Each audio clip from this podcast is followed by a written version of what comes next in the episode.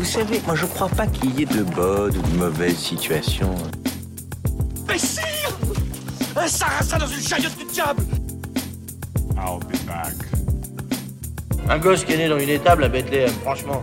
Tu crois que ça va changer la face du monde, quoi Bienvenue dans ce nouveau numéro de votre rendez-vous hebdomadaire consacré au cinéma. C'est l'instant ciné, comme chaque semaine on se retrouve pour parler de toute l'actu ciné avec 5 infos que j'ai soigneusement sélectionnées pour vous et en seconde partie d'émission je reviendrai sur un film à aller découvrir en ce moment dans les salles de cinéma. Alors sans plus attendre, c'est parti pour les actus et des actus aujourd'hui consacrés en grande partie aux annonces et différentes révélations de la San Diego Comic Con. Je vous l'avais annoncé, vous avez pu suivre toutes les annonces et toutes les actus sur la page Twitter de Cult Movies, at CultMovies86. Alors qu'est-ce qu'on a eu à la Comic Con cette année? Eh bien nous avons eu dans un premier temps un panel consacré au film Donjons et Dragons, la célèbre adaptation du jeu de société, du jeu de plateau. On a eu les premières images du film avec au casting Michel Rodriguez, Chris Pine ou encore Hugh Grant qui étaient présents sur la scène à San Diego. Et pour découvrir ce film, rendez-vous le 1er mars au cinéma. Nous avons eu aussi les premières images du John Wick 4, la suite des aventures de Kenny Reeves en super tueur traqué par les super tueurs. Le film arrive en mars 2023 au cinéma. Du côté des annonces de films, on a appris que Chad Stahelski, le même monsieur qui réalise les films John Wick, est actuellement en train de développer un film Highlander avec Henry Cavill en tête d'affiche. Un projet surprenant, mais après tout, pourquoi pas. Et puis est venu le temps des gros blockbusters super-héroïques avec dans un premier temps Warner et sa filiale DC Comics. Alors, du côté des prochains film d'ici, on a le film Shazam Fury of the Gods, les secondes aventures du super-héros que l'on retrouvera au cinéma à Noël. On a eu une nouvelle bande-annonce. On a également appris que le film se déroule quelques années après le premier Shazam et que les antagonistes du film seront les filles d'Atlas. Donc on a Lucy Liu, Rachel Zegler ou encore Hélène Mirren. Gros événement également et pas des moindres, celui de Black Adam, l'autre super-héros ou plutôt anti-héros incarné par Dwayne The Rock Johnson, qui était présent sur la scène du Hall H à San Diego à la Comic Con. Et quelle présence puisque l'acteur américain et anciennement catcheur est arrivé en costume sur la scène avec des effets pyrotechniques, son, lumière. Les spectateurs en ont eu pour leur argent et ont vu The Rock en Black Adam. Honnêtement, les images donnent envie. Il n'est pas arrivé que pour faire le show, il est arrivé également avec une bande-annonce inédite dans ses bagages. Black Adam, ça sera le 19 octobre au cinéma. On a également appris que Viola Davis reprendra son rôle d'Amanda Waller dans Black Adam. On avait pu voir Amanda Waller dans les films Suicide Squad précédemment dans l'univers DC Comics. Nouvelle qui fait du bien un peu pour relier tout cet univers étant donné qu'Amanda Waller c'est un personnage assez important. Donc honnêtement, je suis très heureux de l'avoir revenir euh, dans ce nouveau film DC Comics. Et les spectateurs du Hall H ont même eu l'occasion de recevoir un ticket de la part de Dwayne Johnson. Il a offert tout simplement des places de cinéma IMAX aux spectateurs qui étaient présents dans la salle pour assister au panel. Sympa honnêtement Dwayne Johnson. Et puis vient l'heure du panel Marvel qui débute fort avec Black Panther Wakanda Forever, les secondes aventures de Black Panther sans le regretté Chadwick Boseman, avec une bande-annonce très émouvante et honnêtement très alléchante. Ce projet m'intrigue beaucoup et je suis pas le seul. Le réalisateur Ryan Coogler était présent ainsi que toute l'équipe du film pour présenter Black Panther Wakanda Forever. Mais c'est pas tout puisque le producteur historique des studios Marvel, Kevin Feige, était lui aussi présent pour orchestrer un peu euh, toute cette présentation et nous donner des clés sur l'avenir, sur le futur, la direction qu'allait prendre le Marvel Cinematic Universe au cinéma. Et Kevin Feige a répondu à Ryan Gosling. Je vous avais dit il y a quelques semaines que Ryan Gosling avait déclaré qu'il adorerait jouer le personnage de Marvel Ghost Rider. Eh bien, il a répondu favorablement. Euh, il reste plus qu'à organiser la rencontre entre les deux, mais je pense que ça pourrait se faire. Il nous a également révélé que le personnage de Harry Styles, Eros aperçu dans Eternals dans une des scènes post-génériques du film, reviendra dans l'univers cinématographique Marvel. Harry Styles, c'est pas n'importe qui. Il a fait ses débuts en tant qu'acteur dans plusieurs films, dans Dunkerque, mais également dans Eternals. C'était le chanteur des One Direction. Donc c'était une grosse tête et le moyen de faire quelque chose d'assez important. Et c'est vrai qu'on n'avait pas de nouvelles depuis son apparition dans Eternals, mais Kevin Feige a bien annoncé que son personnage d'Eros reviendrait, qu'on le reverrait. Alors, il a pas dit où, quand, comment, mais on peut garder espoir. En tout cas, les fans de One Direction peuvent garder espoir. Les spectateurs présents dans le Hall H pour assister à cette présentation ont pu voir un premier teaser de Ant-Man et la Guêpe, Quantum Mania, un teaser qui révélait un aperçu exclusive de Modoc, un personnage très célèbre des comics, un antagoniste Marvel très surprenant, tout comme Kang le Conquérant, avec des accoutrements qui apparemment seraient fidèles aux comics. Je suis assez curieux de découvrir ça. On a également eu des news en pagaille, le tournage du film Blade avec Maréchala Ali débutera en octobre, le tournage cette fois-ci du film Fantastic Four, les 4 fantastiques, débutera l'année prochaine, et enfin, je vous l'avais dit, un film Thunderbolts est bel et bien en préparation du côté de chez Marvel. La sortie est attendue en juillet 2024, et 2024 toujours, mais cette fois-ci en mai, avec Captain America 4 qui s'intitulera Captain America The New World Order, avec Anthony Mackie qui reprendra le bouclier et la tenue du célèbre Captain America Steve Rogers. Et enfin, pour terminer ce tour des actualités Marvel qui ont été révélées à la San Diego Comic Con cette année, le panel s'est conclu avec euh, la petite cerise sur le gâteau, ou plutôt les deux petites cerises sur le gâteau, et petite non, plutôt grosse cerise, puisque Kevin Feige a annoncé Avengers The Kang Dynasty et Avengers Secret Wars, deux films qui concluront la saga du multiverse dans laquelle Marvel se trouve actuellement, et deux films qui sont attendus en 2025 au cinéma, deux films Avengers la même année, ça n'était jamais arrivé et c'est assez rare dans l'histoire du cinéma. Avengers Infinity War et Avengers Endgame étaient séparés de un an, et eh bien ceci non. Avengers The Kang Dynasty et Secret War seront tous les deux en 2025 au cinéma. Ça a arrivé quelques fois au cinéma, je pense notamment à Matrix Reloaded et Matrix Revolution qui étaient sortis la même année, ou encore euh, Harry Potter et les reliques de la mort partie 1 et partie 2. Donc voilà, les deux prochains films Avengers qui ne seront pas réalisés par les frères Russo qui ont réalisé les deux films précédents. Et on a appris quelques jours plus tard que ça serait Destin Daniel Cretton qui réaliserait le premier opus de ce diptyque Avengers de Kang Dynasty. C'est The Hollywood Reporter qui nous a dit ça. Le réalisateur est notamment connu du côté de chez Marvel pour avoir réalisé Shang-Chi qui est sorti l'année dernière. Mais pour l'instant, nous ne savons toujours pas qui réalisera Avengers Secret War qui est censé être le dernier opus de cette saga multiverse après la saga Infinity, la saga du multivers. Sortons un peu de la Comic Con, ouais je sais, il y avait pas mal de trucs, et allons directement du côté de Venise, puisque la Mostra de Venise, la 79e biennale, a révélé sa sélection, et entre autres nous avons eu un premier aperçu de Brendan Fraser dans le film The Whale de Darren Aronofsky, qui sera en compétition à la Mostra de Venise. Le film est un film A24, les films A24 sont rarement distribués au cinéma en France, mais on l'a appris il y a quelques heures, le film sera distribué en France, notamment par ARP Sélection. Donc je suis très très heureux de voir ça, savoir que le prochain film de Darren Aronofsky, un film A24 avec Brendan Fraser, sera distribué au cinéma en France. Oui, je dis oui.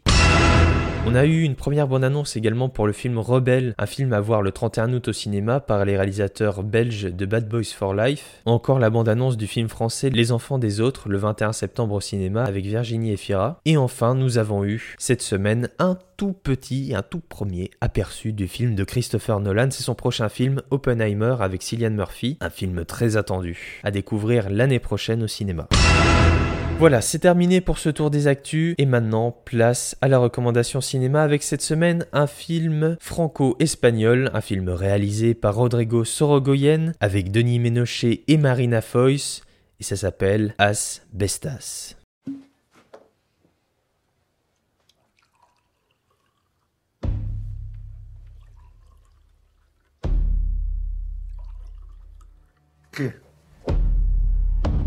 Estuve viajando por muchos sitios, haciendo el tonto. Una noche iba tan borracho que tuve que parar. Me tumbé y vi el cielo lleno de estrellas. Cuando me desperté, estaba aquí, en este valle. Me pasé toda mi vida pensando en esto y me, me decía, cuando sea un viejo estaré aquí. Seré libre. Y serías libre justo aquí, ¿no? Es una historia. Una historia preciosa. ¿Tú crees que este sitio para mí es un capricho? No, Sean. Este sitio para mí es todo. Es mi proyecto de vida. No, yo no. Mío y de mi mujer. Yo no pienso eso. ¿Qué piensas?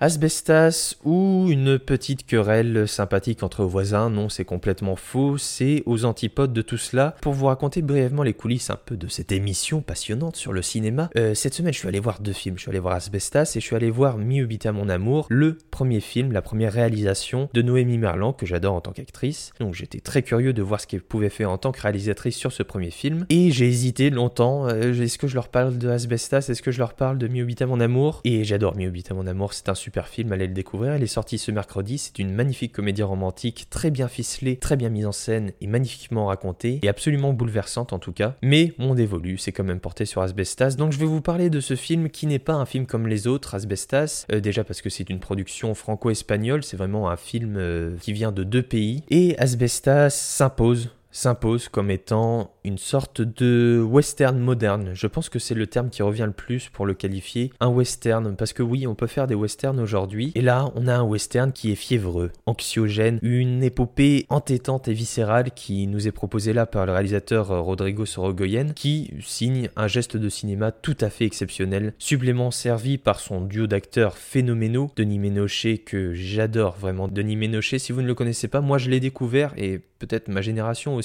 l'a découvert dans un film, un film de Quentin Tarantino qui s'appelle Inglorious Busters. C'était l'acteur français que l'on retrouvait dans la scène d'ouverture d'Inglorious Busters de Tarantino, qui a à peu près marqué tous les gens qui ont vu Inglorious Busters et euh, rien que d'y repenser, j'en ai encore des frissons parce que c'est une scène qui est tellement mémorable cette scène d'ouverture et surtout un travail de mise en scène et un travail d'acteur entre Denis Ménochet et Christophe Valls dans cette scène qui est fantastique. Si, vous n'avez jamais vu Inglorious Busters, euh, regardez-le parce que c'est un film formidable et surtout accrochez-vous que cette première scène elle est mémorable et Denis Ménochet est fantastique et je l'avais pas revu depuis très honnêtement. donc le revoir au cinéma dans Asbestas et dans ce registre si particulier avec ce monsieur qui est massif physiquement, il dégage quelque chose de très fort, de très brut et en même temps il arrive à avoir une certaine sensibilité et on la découvre au fur et à mesure qu'on découvre le film, cette histoire et ses personnages. Honnêtement Denis Ménochet est fantastique. Rien que pour lui il faut aller voir Asbestas et il y en a une autre pour qui il faut aller voir Asbestas, c'est Marina Foy qui s'impose elle aussi, de plus en plus au cinéma d'ailleurs, dans un registre dramatique, un registre auquel on ne l'attendait pas. Marina Foïs, habituée aux comédies, elle a débuté avec Les Robins des Bois au cinéma et dans les sketchs à la télévision. Et là, Marina Foïs qui euh, s'attaque au cinéma de genre euh, avec L'année du requin qui va sortir dans quelques semaines, le nouveau film des frères Boukarma. Et depuis quelques temps, dans certains films, un registre plus de films de genre, de films d'auteur, un peu plus indépendants et dramatiques surtout. Et Marina Foïs comme actrice dramatique, elle est fantastique elle est poignante, surtout dans la dernière partie du film où on la voit un peu plus. Elle aussi, elle accapare l'image dès qu'elle est présente à l'écran. Il y a cette fascination qui se dégage de ces deux acteurs et pour le spectateur, c'est juste de leur embarre parce qu'on a envie de les apprécier, on a envie d'en découvrir plus. Ils nous fascinent ces personnages. Et alors ces personnages d'ailleurs, qui sont-ils? Eh bien, ce sont euh, deux Français, un couple de Français, qui se sont installés en Espagne, plus particulièrement dans la région du Galice, qui est une région euh, montagneuse, pour y cultiver un potager, pour y cultiver euh, des tomates des fruits. Et il se trouve que l'on va découvrir très rapidement au fur et à mesure du film que ils ont une petite querelle de voisinage, notamment au sujet d'éoliennes, qu'il y a une entreprise norvégienne qui a voulu installer des éoliennes et cette entreprise a proposé de l'argent pour euh, faire installer les éoliennes sur cette terre, sur ce petit village. Et à ce moment-là, les villageois ont dû signer oui ou non. Et à ce moment-là, bah il y en a un qui a signé, l'autre a pas signé. Et du coup, l'autre aurait bien voulu avoir de l'argent de la part de ces éoliennes et l'autre n'en a pas voulu et du coup, il y a une petite rancœur et une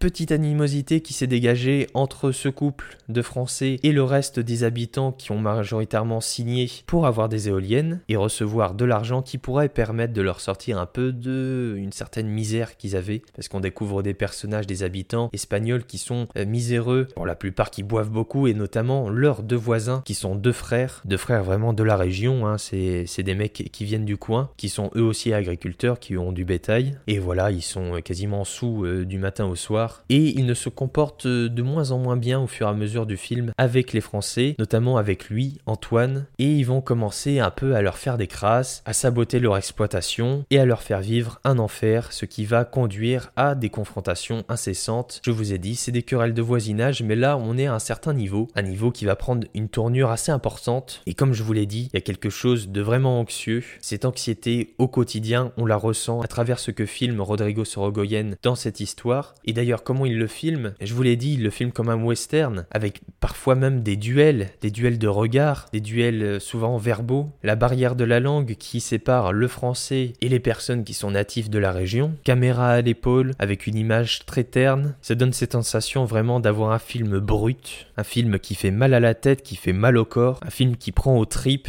dans le sens le plus désagréable possible, mais c'est justement là où c'est appréciable, c'est que c'est magnifiquement fait, très bien réalisé, et du coup ça à 2000%. C'est vraiment un thriller important, une belle leçon de cinéma. Le film a été présenté au Festival de Cannes en tant que Cannes première. Il aurait très bien pu être en compétition parce qu'honnêtement, euh, c'est phénoménal ce que nous propose Asbestas, et c'est surtout quelque chose que l'on a rarement vu, ou en tout cas récemment que l'on a rarement vu au cinéma. Donc rien que pour cette proposition complètement inédite, vraiment pertinente et réussie, mais à 2000%, bien je vous encourage à aller voir Asbestas parce que vous allez vous prendre une claque, une claque de cinéma, une claque émotionnelle, une claque narrative, et après ça va vous trotter dans la tête toute la nuit. Et ça, des fois, bah c'est bon aussi de voir des petits coups de fouet comme ça, des, petits électrochocs à travers le cinéma, et de voir des films qui peuvent nous proposer une expérience qui va nous déstabiliser, qui va nous marquer. On va se dire, ah, je me souviens de ce film, je l'avais vu au cinéma, et vous verrez que vous n'aurez pas de regrets quand vous en reparlerez pendant des années. C'est pourquoi allez découvrir Asbestas de Rodrigo Sorogoyen avec Marina Foïs et l'incroyable Denis Ménochet dès maintenant au cinéma. Il est sorti il y a deux semaines, donc courez-y vite, vite Ojalá te hubieras despertado en otra aldea.